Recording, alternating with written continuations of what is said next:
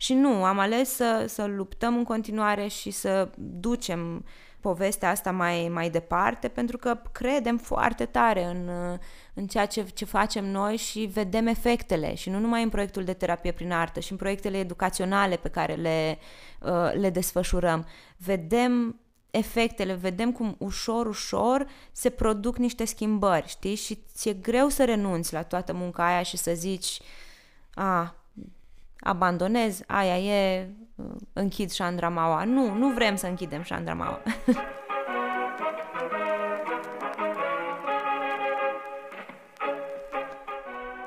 Salut! Eu sunt Florin Râșteiu și ascultați podcastul Civicult powered by Forum Apollo. O să am alături invitați care au schimbat sau au încercat să schimbe comunități. O să vorbim despre cum reușim sau, după caz, eșuăm să fim cetățeni într-o societate divizată și cu probleme din ce în ce mai complexe. Diana, mă gândeam să începem discuția cu ce vă frământă pe voi acum, pe voi actorii mă refer.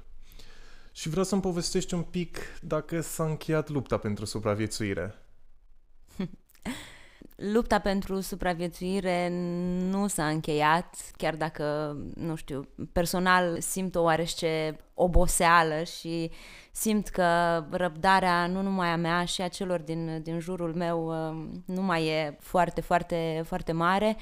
Nu s-a încheiat pentru că, într-un fel sau altul, uh, a fost o luptă dusă doar de una dintre părți, dacă, dacă e să mă întrebi. Și acum, bineînțeles, fac referire, în primul și în primul rând, la sectorul independent și la ce înseamnă să fii actor independent. Eu recunosc, am un statut privilegiat pentru că, pe lângă faptul că activez în independent, uh, sunt și angajată a unui uh, teatru național și asta mi oferă o siguranță și asta mi-a oferit și ocazia de a îmi face meseria în perioada asta, evident, adaptată și în, și în alte forme, dar am avut ocazia să, să fac asta. Pe când uh, dacă e să discutăm de, de independent, uh, era luptă de supraviețuire și înainte, pentru că nu era ca și cum uh, curgeau finanțările sau uh, oportunitățile pentru a, a ne pune ideile în practică, dar acum cu atât mai mult. Și ca să revin la punctul, la punctul inițial, uh, de ce am zis că e o bătălie dusă doar de una dintre părți, adică doar de, de noi, de artiștii independenți și lucrătorii culturali, pentru că nu am primit niciun fel de uh, feedback din partea autorităților sau acela pe care l-am primit a fost ori foarte vag, ori, ori insuficient. Uh, în continuare, singurul suport care a existat din partea statului pentru uh, artiștii independenți au fost acele ajutoare uh, financiare și ele destul de controversate, pentru că nici până în punctul de azi nu se știe exact cât trebuie artistul să dea înapoi, cât și cum îi va fi impozitat uh, ajutorul respectiv. Uh, dar pentru uh, ONG-uri, pentru companii independente de, de teatru nu, nu s-a aplicat nicio, nicio măsură.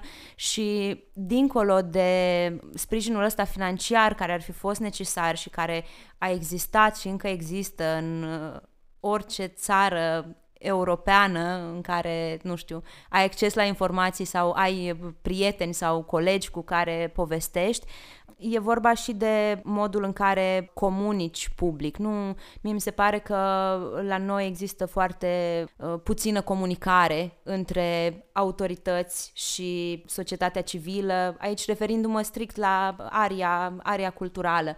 Și dacă comunicare nu există, cum să existe încredere și cum să existe creștere și cum să, să existe progres. Deci lupta se duce în continuare pentru uh-huh. toate, pentru toate lucrurile astea. Am văzut că ați și protestat exact pentru, pentru lucrurile astea și voiam să povestim un pic și despre, despre lucrul ăsta. Poți să-mi spui mai multe despre protestul pe care l-ați făcut în Cluj și să-mi spui și dacă autoritățile au capacitate la momentul actual să facă mai multe pentru, pentru artiști și mai ales pentru artiști independenți, pentru că probabil uh, teatrele mari din, din țară au finanțare de la, de la stat în continuare și se descurcă cumva. Deși nu e ca înainte, clar, dar se descurcă cumva. În schimb, din ce, din ce ai povestit până acum, uh, pentru artiști independenți, cred că și pentru actori independenți, cred că e un pic mai greu de atât. Da, păi pentru independenți a rămas AFCN-ul, sursa principală la care cu toții aplicăm și cu toții uh, ne, ne bazăm pe finanțarea respectivă. Uh, și, bineînțeles, ce mai poți aplica local, la Consiliul Local, uh, Consiliul Județean, nu știu cum o fi prin alte părți, dar la noi în Cluj uh-huh. anul trecut și-a anulat concursul de finanțare, anul acesta încă nu a zis nimic, dacă va exista unul sau, sau nu va exista și în rest te zbați cum poți, dar da, nu ai acea garanție anuală pe care o au instituțiile de stat, unde, cum foarte bine ai, ai punctat și tu, uh, nici acolo lucrurile nu sunt foarte roz pentru că au fost, au fost tăieri în mai multe cazuri și bugetele au, au de suferit, dar măcar există garanția asta anuală că tu vei da continuitate muncii tale. Um, legat de, de protest, a fost o inițiativă comună, atât în uh, Cluj cât și în uh, București, în uh, Craiova și în uh, Mureș uh, și și în Iași, Uh, și protestul a avut mai mult uh, forma unui uh, act performativ, pentru că toți cei care am mers acolo am dus cu noi un, ob- un obiect la care a trebuit să renunțăm din cauza pandemiei și din cauza uh, contextului care ne pune din ce în ce mai mult în dificultate. A fost foarte, pentru mine personal, a fost foarte emoționantă ziua respectivă, pentru că m-am revăzut cu foarte mulți oameni dragi cu care nu mă mai revăzusem de mult timp, colegi uh, din, uh, din domeniul cultural și pe de o parte era bucuria asta a, a revederii, dar uh, pe dedesubt zâmbetele reîntâlnirii avea o tristețe foarte mare pentru că e așa o, o, o barcă a nesiguranței în care plutim și în care câteodată parcă vezi luminița și parcă zici că se calmează marea și e în regulă și după aia, nu știu, peste noapte zici că, auleu, de unde a apărut furtuna asta pe ocean și o să mă răstoarne cu, cu barcă cu tot. Și asta, asta am, am simțit și uh, la, la colegii mei. Ca ecouri, nu știu ce să zic. Noi tot ce am reușit să obținem după acea zi, după ziua uh, supraviețuirii, a fost să avem o discuție cu uh, reprezentanții Consiliului Local din Cluj, în care să ne spunem un pic mai punctual uh, care ne sunt dificultățile și să încercăm să lansăm o invitație spre a lucra la o formă locală de sprijin pentru companiile independente și, și pentru ONG-uri, e în fază de lucru, asta pot să zic, nu știu dacă se va întâmpla, nu știu dacă nu. Pe de-o parte m-am bucurat că a existat deschiderea pentru că dinspre noi a venit colul către, către ei, nu știu, poate că te gândești că ar fi trebuit să funcționeze invers, pentru că vezi că ai niște cetățeni care protestează, da. deci e clar că ceva nu merge, oare nu sunt curios să-i întreb ce nu merge. În fine, nu s-a întâmplat așa, nu e nicio problemă, am inițiat noi discuția, rămâne de văzut dacă ea va avea vreun, vreun efect concret. Dar, nu știu, ați primit de la autorități măcar niște promisiuni pe care știm că de cele mai multe ori uh, nu le îndeplinesc, dar măcar niște promisiuni despre, nu știu, când o să puteți să faceți din nou spectacole de teatru sau sau de, de la guvernanțe, adică nu, nu ne referim aici doar la primărie sau Consiliul Județean. Recunosc că nu am urmărit uh, foarte îndeaproape subiectul ăsta, dar au existat măcar ceva promisiuni, măcar cumva să vă liniștească, măcar așa emoțional promisiuni au existat. a fost uh, cumva cea mai mare promisiune a fost aceea a ajutoarelor financiare pentru, pentru sectorul independent. Uh, s-a lucrat în mai multe grupuri de lucru, au fost uh, inclusiv dezbateri publice în care fiecare și-a zis părerea cam cum ar trebui să fie, cam cum uh, am vedea noi lucrurile puse, puse în practică și după aia nu au mai zis absolut nimic legat de asta. Okay, deci nimic și a fost foarte frustrant pentru că chiar au fost multe consultări pe tema asta și toți oamenii implicați în consultările astea o fac pro bono, adică își consumă din timpul lor, din energia lor să ajute statul. Și statul culege toate informațiile astea, îți zice da, mersi pentru ajutor și după aia nu Știi, nu-ți mai răspund la, la telefon. Ca într-o despărțire de aia în care Da, da, da. n-ai curajul să-i spui celuilalt, mă despart de tine, pur și simplu. Îi dai nu. un mesaj și pe urmă ghosting. Exact, ghosting. Da, și acum nu știu, sincer, uh, am mai întrebat în stânga, în dreapta, dar nimeni n-a știut să, să-mi spună exact când și dacă acele măsuri vor, uh, vor fi puse în, uh, în practică până la urmă. Um, Îți dai seama, sunt șanse ca ele să vină foarte târziu. Pentru că, uite, doar un mic studiu de caz pe care l-am făcut la nivel local în Cluj ne-a arătat faptul că de anul trecut până anul acesta s-au închis 8 spații culturale, ceea ce e enorm. Spații care ori se ocupau cu arte vizuale, ori cu arte, ar- arte performative, dar s-au închis, nu mai există. Și bineînțeles că uh, pandemia și fapt, uh, problemele financiare au fost principalele motive pentru care oamenii au, uh, au închis, zicând că nu mai putem face asta, nu mai avem cum, nu mai avem cu ce.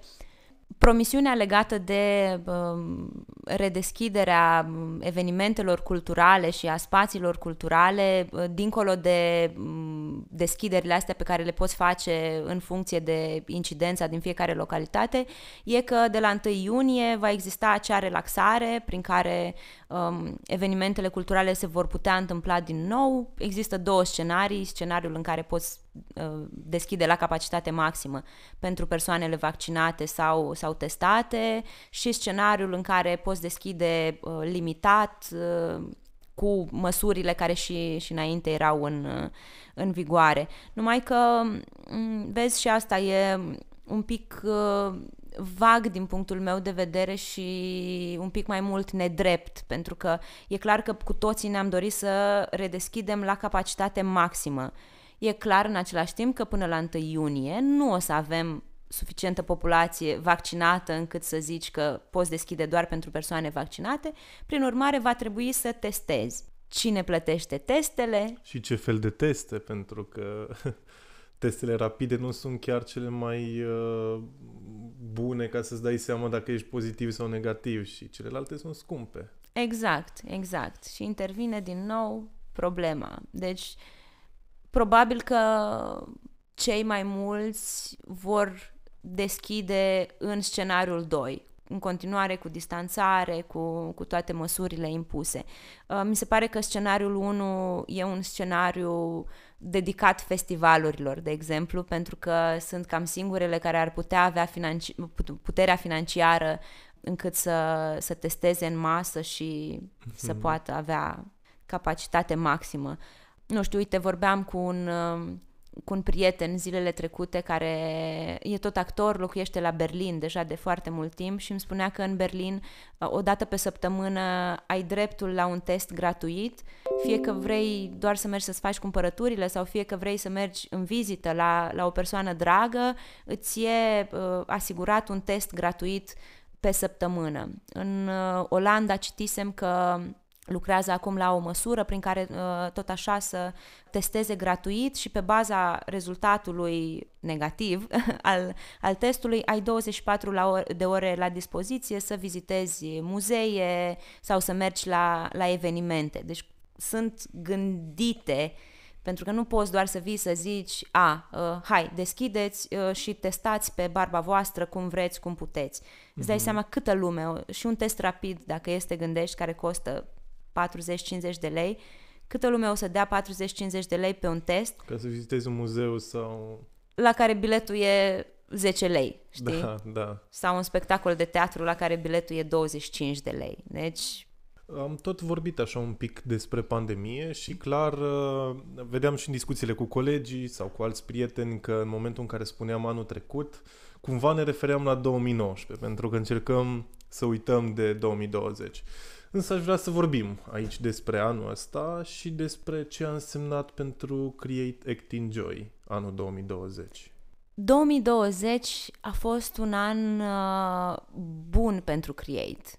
Din, uh, În ce sens? din punctul meu de vedere și, și dintre al uh, colegilor mei, pentru că um, a fost așa și un uh, wake-up call, ne-a făcut să ieșim din zona de confort, ne-a făcut să ne uh, reinventăm multe din, uh, dintre activități și uh, multe din, uh, din proiectele pe care le, le aveam și asta ne-a prins bine, pentru că am descoperit, nu știu, dacă e să vorbesc, de exemplu, de proiectul de terapie prin artă, am descoperit și am inventat activități noi la care nu ne-am fi gândit dacă nu, nu ar fi fost restricțiile. Și în același timp, 2020 a însemnat și un an parțial de respiro în care am putut să ne analizăm un pic munca, felul în care lucrăm, ce funcționează, ce nu funcționează, ce ar trebui să, să schimbăm. Deci a fost așa un pic și o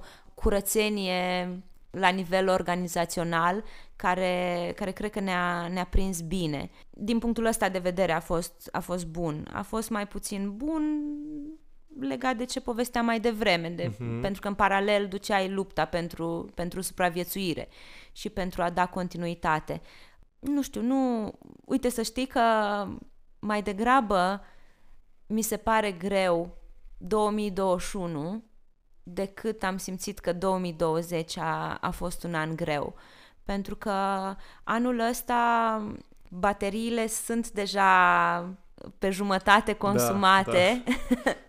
răbdarea nu mai e aceeași și plus, iarăși ce-ți povesteam anterior, că vezi în jurul tău, în alte țări, foarte multe exemple unde cât de cât au găsit niște soluții sau încearcă sau testează niște lucruri și e extrem de frustrant să vezi că la noi nu, nu se pot întâmpla lucrurile astea și asta cu bateriile alea la jumătate, cu răbdarea pe care nu o mai ai neapărat ca la începutul pandemiei, uh, fac ca anul ăsta, cel puțin pentru mine, să se resimtă ca fiind mai, mai greoi, cel puțin deocamdată.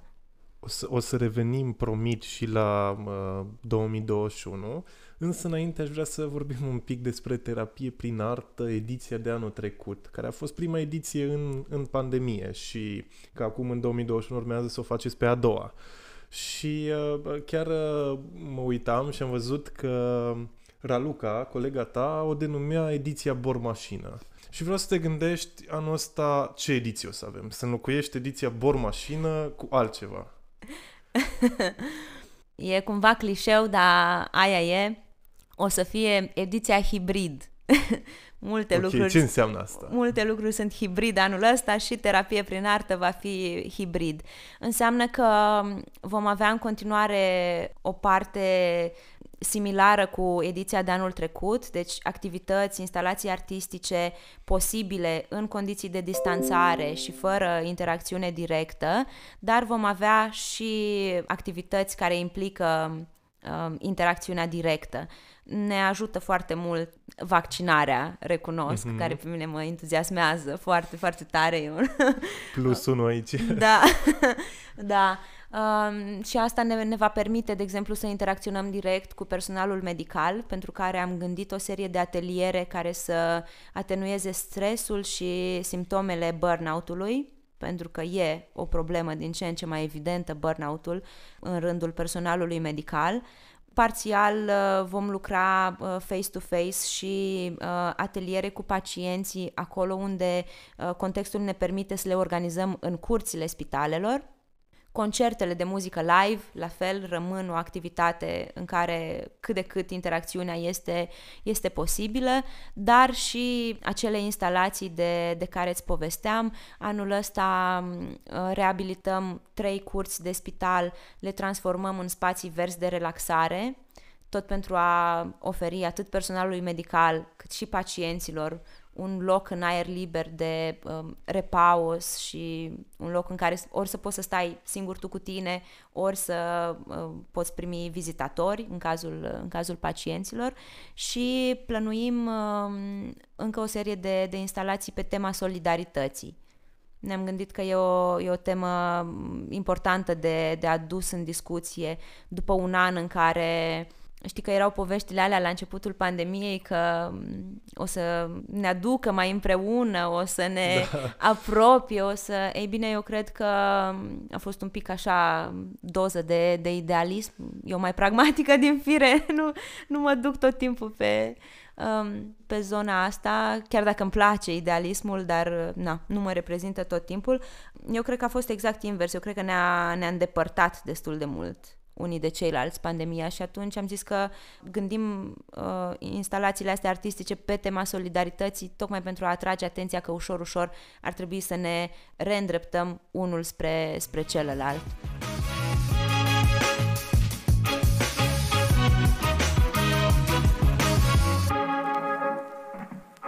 Când mă uitam uh, pe video vostru în care explicați ce a însemnat terapie prin artă în 2020, n-am avut cum să nu observ că oamenii din spitale zâmbeau. Cât că aveau masca pe față, se vedea zâmbetul ăla sub, sub mască. Nu, uh, eu cred că e foarte important să existe, mai ales anul ăsta, după cum spuneai și tu, că și nouă ni s-au terminat bateriile, dar mai ales oamenilor din sistemul medical și să nu mai vorbim de pacienți. Și cred că au nevoie de zâmbetul ăsta. Dar uh, hai să-i facem și pe ascultătorii noștri să-și dea de a, seama mai bine de asta. Definește concluziile. Adică, poate, nu știu, să-mi povestești o întâmplare de, de la ediția de anul trecut. În primul și în primul rând, cred că ar fi bine să definesc ce înseamnă terapie prin artă by Create Act Enjoy. Înseamnă diferite forme prin care ducem arta în spitale pentru a crește starea de bine a celor de acolo. Fie că sunt pacienți, fie că uh, fac parte, uh, sunt parte din personalul medical, fie că sunt personal conex sau aparținători. Practic vizăm pe, pe toată lumea din dorința asta de a contribui la starea lor de, de bine. Anul trecut, înainte să mergem efectiv, ni s-a zis ce bine că veniți, cu atât mai mult e nevoie de voi într-un an complicat cum, uh, cum e ăsta de, de acum. Um, iar așa ca reacții la, la cald, pui, sunt mai multe. E um, o amintire foarte dragă care o să-mi rămână, cred că forever, în uh, minte și în, uh, și în suflet. La spitalul militar, în timpul concertului din, din curte, pacienții ascultau de la geamurile saloanelor pentru că nu, nu au avut voie să iasă în curte, dar personalul medical era în curte distanțat.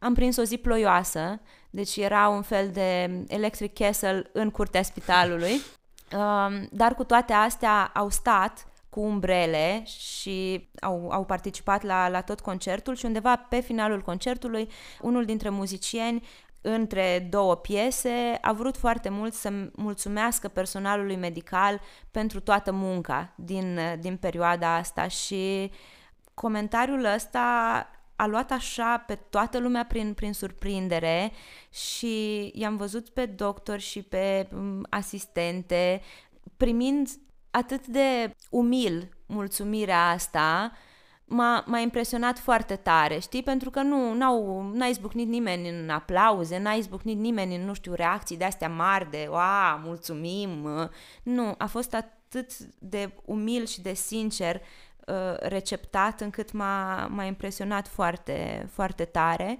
Iar legat de, de pacienți, uh, mi-a plăcut foarte mult o, o reacție, montam bibliotecile pe, uh, pe etaje, pentru că anul trecut am pus biblioteci în cred că în, în patru din cinci spitale în, în care am fost uh, și în unul dintre spitale, în timp ce dădeam cu bor mașina, ediția de, de bor da. mașină, uh, o pacientă a ieșit din, din salon, dar așa cumva timidă, de, a scos capul de după ușă să vadă exact ce se întâmplă. Și în primă fază n-a avut neapărat curaj, dar după aia a întrebat, dar ce se întâmplă, ce faceți? Și am zis că punem biblioteci cu cărți care vor fi disponibile pentru oricine vrea să, să citească și a făcut așa ochii mari de, de bucurie că a, apare ceva nou, o să avem ceva nou de, de făcut în, în spital și mi-a plăcut, mi-a plăcut foarte mult. Și um, feedback-ul e, e bun din, din spitale, adică acolo unde uh, sunt funcționale, se citesc cărțile, se schimbă, se igienizează corespunzător, pentru că și asta a fost o, o mare grijă a noastră și am discutat îndelung cu, cu spitalele să ne asigurăm că ele vor putea fi igienizate corespunzător. Uite, uh, voiam să ne ducem acum un pic către prezent, către 2021. terapie prin artă în 2021. Care crezi că vor fi provocările și cum o să arate mai exact? Unde vă duceți și ce o să faceți? nu știu dacă să încep cu provocările. Hai să încep cu uh, partea mea idealistă. Să zic da, hai cum... să începem cu binele. cu binele, exact. Uh, să zic cum va arăta uh, la modul ideal. La modul ideal va arăta uh, o ediție din iulie până în septembrie în șapte spitale din țară, respectiv din Cluj-Napoca, Alba Iulia și, și Zalău. Revenim cu drag la Alba Iulia după experiența din 2019 și mergem în premieră la, la Zalău și va fi, așa cum îți spuneam și anterior, uh, o ediție hibrid.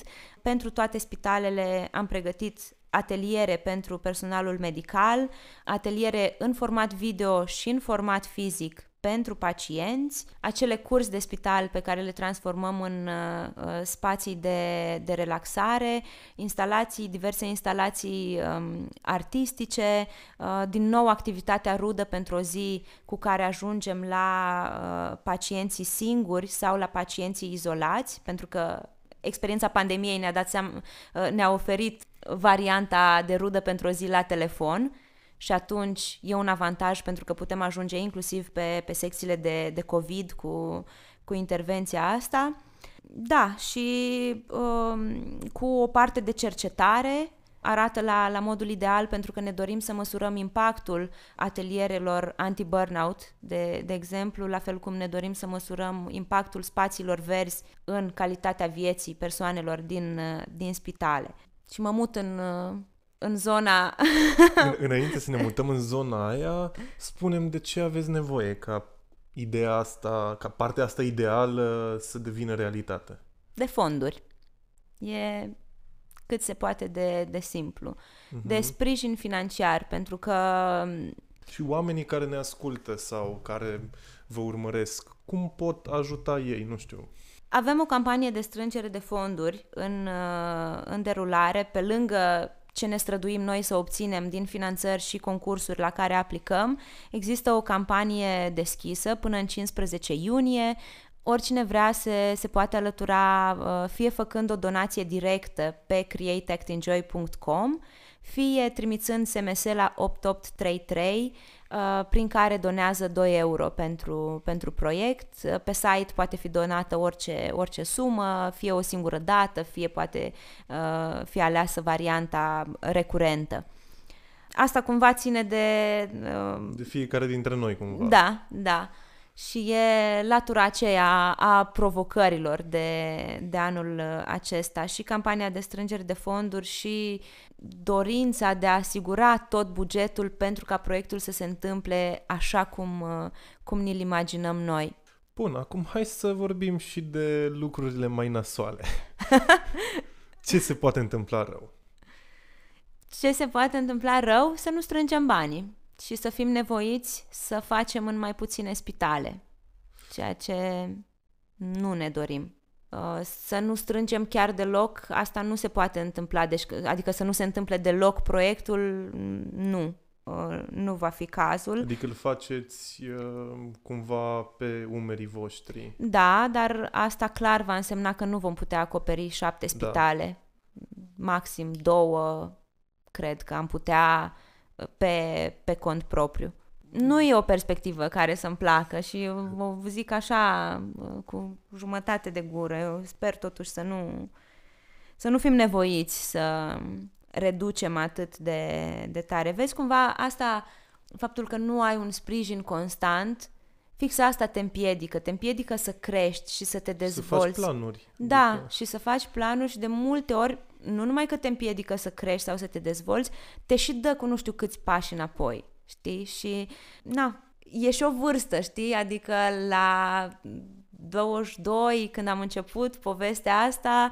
Uh... Mă simt și eu am 20 de ani și lucrurile încă par foarte, foarte faine.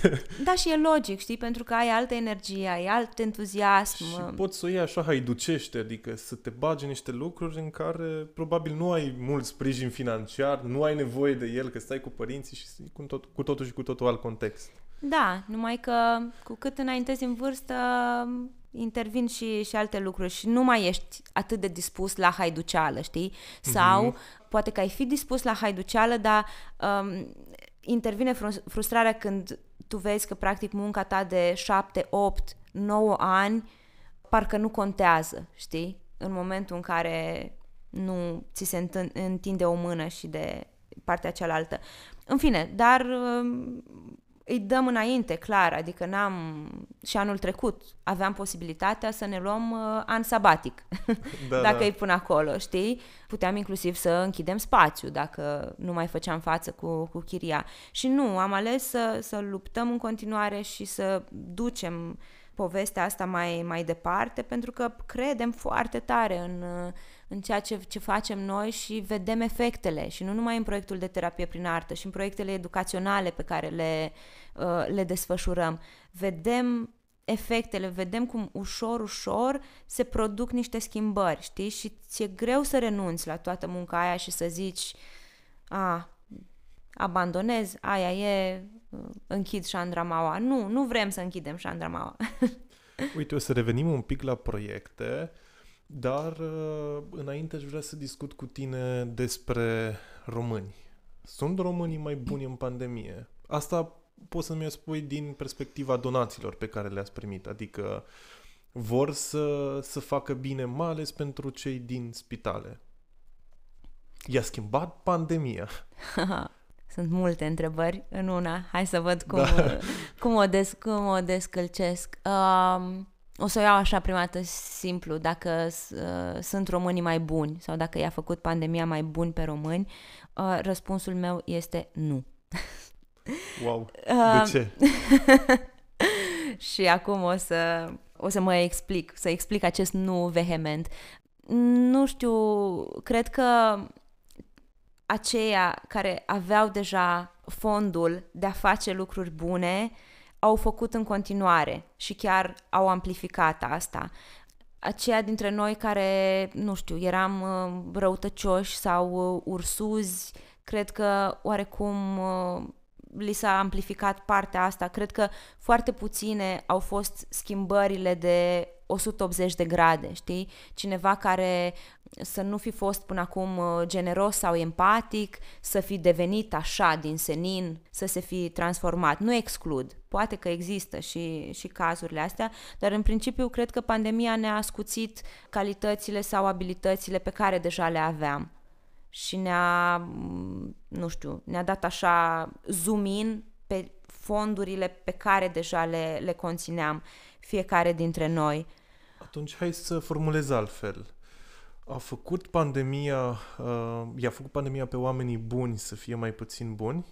Adică să se simtă prea mici, adică au venit dintr-o dată, neașteptat, o problemă atât de mare și să simțim că nu mai putem face noi atât de multe schimbări pe, pe cum credeam înainte. Asta nu cred.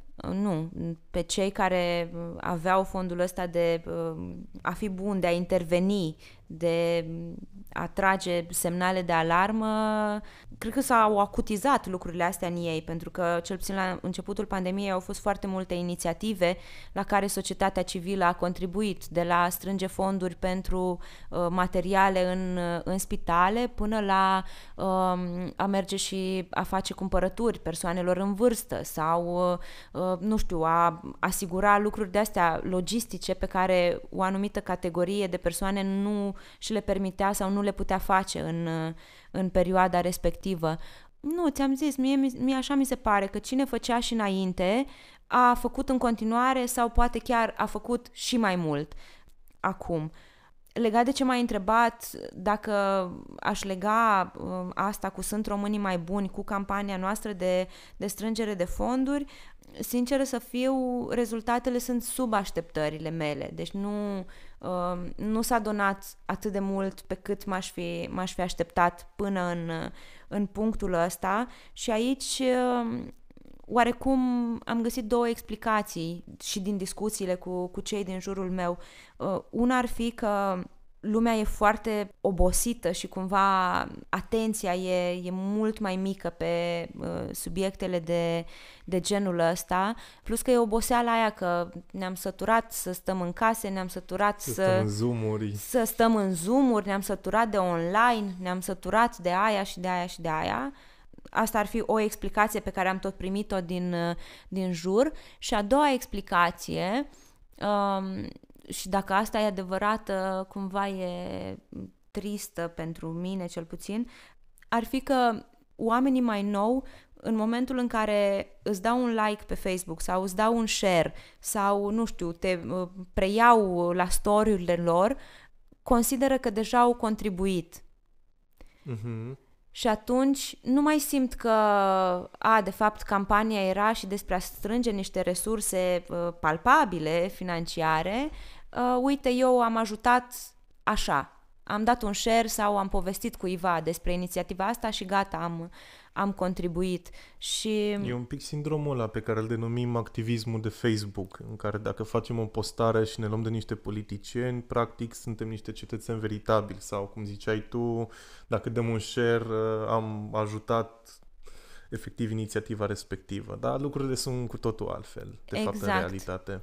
Exact, da, asta ți-am zis, e, e un pic scary perspectiva asta, dacă chiar atât de tare se, se duc lucrurile în, în zona asta prin care simțim că dacă am uh, postat în online, gata, ne-am făcut, uh, ne-am făcut datoria, nu, nu e, nu e suficient.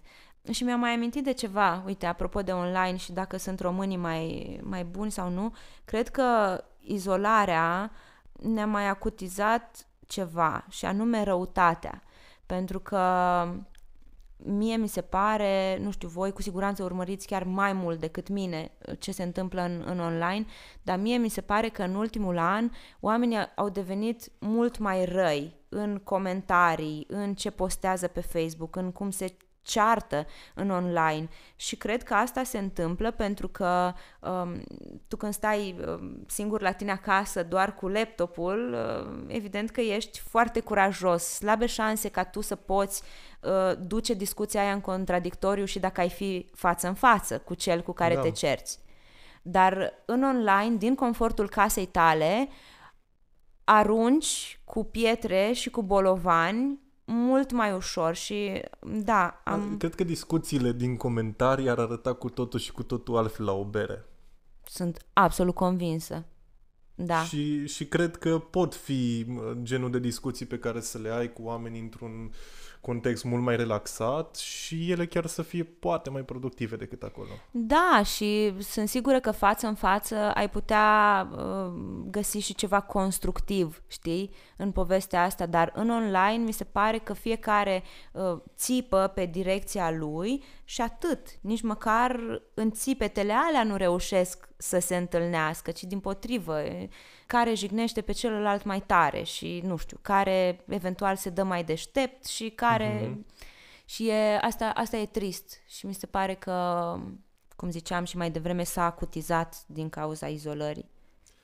Hai să revenim la, la proiecte, pentru că am promis că o să revenim. Au apărut proiecte noi în 2020.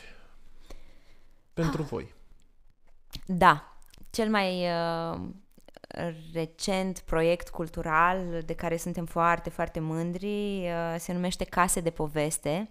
A, s-a întâmplat uh, anul trecut în uh, octombrie-noiembrie uh, și a presupus uh, deschiderea pentru public a trei case care au aparținut unor personalități eh, clujene, case pe care în mod normal eh, nu le poți vizita sau nu sunt eh, accesibile tot timpul eh, publicului. În fiecare dintre ele a existat câte o instalație artistică, astfel încât eh, vizita ta în casă să nu fie una simplă, doar de uh, spectator care vede, ci, așa cum uh, Andreea Iacob, uh, regizoarea cu care am construit instalațiile artistice, îi place să, să-i numească, a spus că a creat uh, instalații pentru spect actori, pentru că în fiecare casă era și o latură uh, interactivă, ceea ce a făcut procesul mult mai, mult mai dinamic și, și mai frumos. Suntem foarte, foarte bucuroși de, de case de poveste pentru că a fost extrem de bine primit în, în comunitate și asta și pe lângă uh, plăcerea noastră de a, de a lucra în, în el, ne-au făcut să gândim și o a doua ediție pentru anul acesta, deci în, în toamna lui 2021 deschidem alte trei case de poveste. Diana, spune-mi un moment în care ai eșuat ca cetățean sau ca actor sau ca ONGist, ia-o cum vrei. Hmm. Ha. Poți să zic câte unul pentru fiecare? Da, chiar te rog. Ca cetățean, poate că e mult spus eșuat, dar eu să zicem că uh, consider un, uh, un eșec uh, toate acele perioade în care nu aveam suficient de mult curaj să vorbesc și să spun Uh, să atrag atenția, să uh, sesizez niște lucruri care, nu știu, nu funcționează sau niște lucruri asupra cărora aș putea să uh, contribui cumva. Deci, practic, a fost un eșec momentul în care nu am avut suficient curaj să-mi las vocea să, să fie auzită. Ca actriță, Păi cred că, nu știu, numim eșec uh, spectacolele care nu ies, poate, sau um, seriile în care um, joci, ai o reprezentație și simți tu că puteai să dai mult mai mult, dar nu, nu, s-a, nu s-a întâmplat. Ca o engistă, ca o engistă, cred că un eșec e campania de strângere de fonduri de anul ăsta pentru terapie prin artă, pentru că nu funcționează așa cum ne-am dori, pentru că am întors-o pe toate părțile și tot cumva nu, nu-i dăm de, de rost și îl simt așa ca pe un eșec personal pentru că eu am fost persoana din echipă care a insistat cel mai tare să, să facem asta și da, nu prea-mi place să mi-o iau, dar uite că Păi, păi încă, încă nu-i târziu, poate oamenii dacă o să audă ce am povestit în podcastul ăsta și o să înceapă să vă urmărească, o să doneze, poate mai mult. Da, da. Și la urma urmei rămâne și uh, sentimentul acela, uh, sentimentul, ideea în care cred foarte tare că din orice eșec înveți niște lucruri. Ce sfaturi ai da cuiva care mâine ar vrea să se apuce de făcut bine celor din jur. Practic să facă ce faceți voi. Să ne dea un telefon. de ce să, fi primul? Să-l luăm în echipă. Glumesc. În primul rând l-aș felicita pentru că e, e mare lucru să te decizi că gata, vreau să-mi investesc uh, energia și timpul în a face bine pentru, pentru comunitate uh, și în al doilea rând i-aș spune să se înarmeze cu foarte multă răbdare, i-aș mai spune să-și ia alături măcar doi oameni uh, în care are încredere și cu care și-ar dori să, să lucreze, pentru că e foarte greu când nu ai cu cine să te consulți, când nu ai cu cine să um, râzi la o glumă, când nu ai cu cine să scrii o aplicație de, de proiect. Cred foarte tare. La FCN. Da, da, la una FCN. Cred foarte tare munca în echipă, așa că i-aș sugera să-și ia măcar doi oameni, primă fază aproape și uh, și foarte aproape și, bineînțeles, i-aș sugera să își definească scopul cât de clar poate în acest moment pe cine vreau să ajut, cui vreau să fac bine și cum vreau să fac bine. Și dacă astea două lucruri îi vor fi clare, cred că drumul va, va fi nu ușor, pentru că nu e nimic ușor în ONG, ONG-urile din, din România, dar uh, va fi mai limpede și va merge mai, mai lin. Diana, îți mulțumesc super mult pentru poveștile de azi. Sperăm că o să ajungă la cât mai multă lume și eu vă țin pumnii în tot ce faceți. Mulțumesc și eu tare mult!